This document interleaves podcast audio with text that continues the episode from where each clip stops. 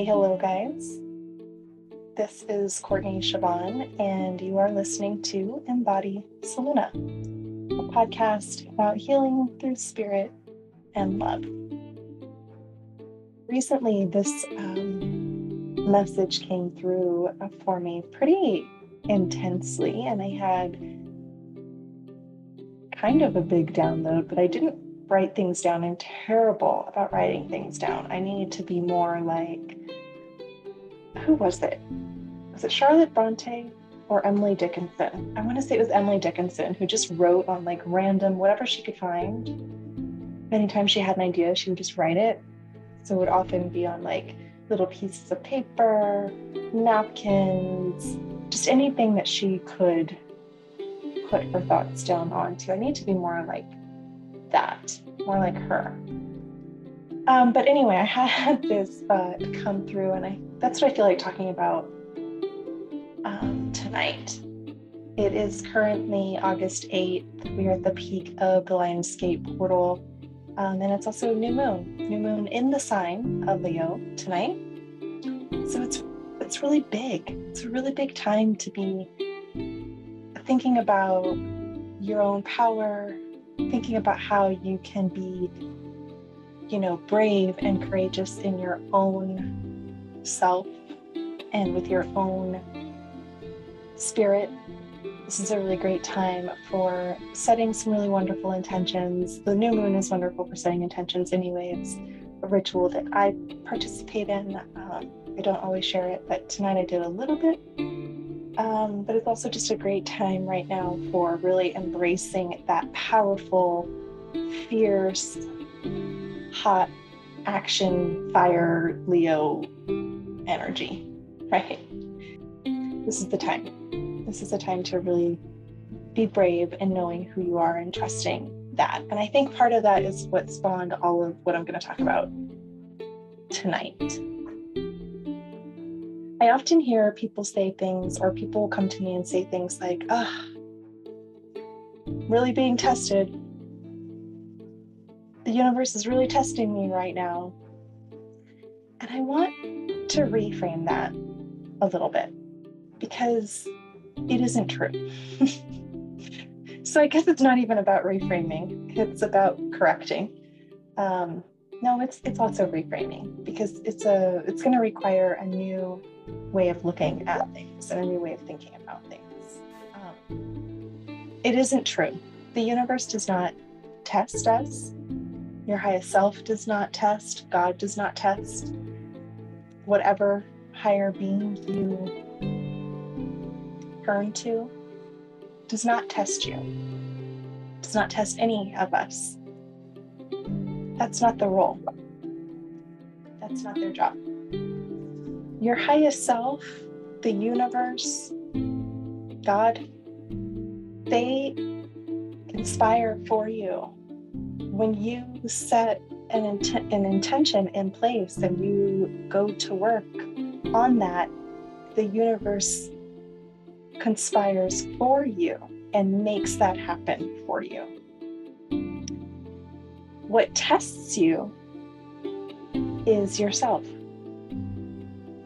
What tests you is your ego. Your spirit does not test you. Your spirit loves and supports and guides unconditionally, is not there to test you, not there to trick you, not there to see where your allegiance lies, none of that. Your ego does that. Your ego tests you. And if you think about that, if you think about what it means when you're being quote unquote tested, when you're feeling that sense of being tested, if you get to the root of what you're feeling, you tell me, does it feel like manipulation? Does it feel a little bit icky and gross? Does it feel a little contrived, maybe mean, maybe mean spirited, maybe bitchy, catty, ugly, why would the universe do that to you? Why would God do that to you? No, that's your ego. And it's your ego misbehaving at that because your ego also is not meant to be your mean, your inner mean girl or whatever. But it is the one that's very focused on superficial things. So if it gets kind of out of control and goes into that shadow space where it's not really being used um, well and effectively, then it, it'll get into this trickster space and it'll start to do all these things that are not great and that feel really contrived and really terrible. And that's what leaves you feeling tested. That is you, that is your ego. That is not the universe. But here's one thing you need to think about and understand when you are trying to manifest something, here's one universal truth across anybody who talks about manifestation, no matter what they're using as a framework for that law of attraction, spirituality, witchcraft, I don't care, whatever. When people talk about manifestation, here's the one thing that rings true the unifying thread for everyone, and that is that if you want to manifest, you have to be in a high vibration space. Because what the universe does, and this is true no matter what, whether you're manifesting or not, what the universe does is reads that vibration and it presents to you more of that. So, wherever, whatever level you're vibrating on, the universe gives you that. It's all energy, it knows nothing else. It only knows energy. So, when your ego starts to get louder than your spirit, right? Idle hands syndrome for the ego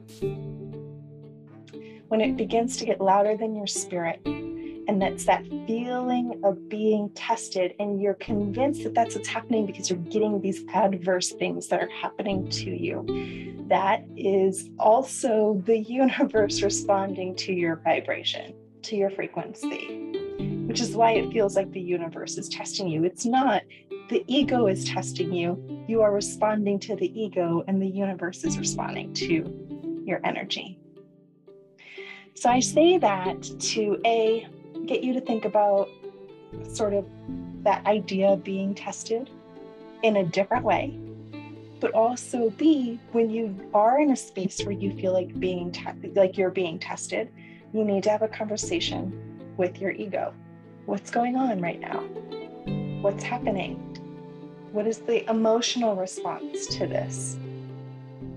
What does my intuition say about this? And how do I pull myself from this egoic space that's lower vibra- vibration back into a space of trust, knowing, intuition, and manifestation with the universe and my highest self? How do I call my highest self back down to check my ego and get everything back in place so that everything is balanced again? Because you're tested when it's out of balance, you're tested when the ego is a little bit stronger. There's a whole other conversation around what ego is and what it means, and we could probably have that at another time. But I think for the purpose of what I'm saying tonight, I think it's enough to just trust or just know that there's an imbalance between the ego and the spirit when you feel as though you're being tested and the ego is winning out.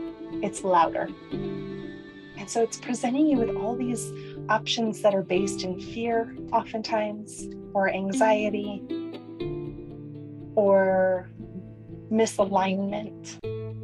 And you have a hard time seeing through that to know what you need to do. So when that happens, ground yourself, meditate, get quiet, and call your spirit back into a place of harmony and listen to what your spirit has to say. Because your spirit is working with the universe. You are the universe, right? You are love.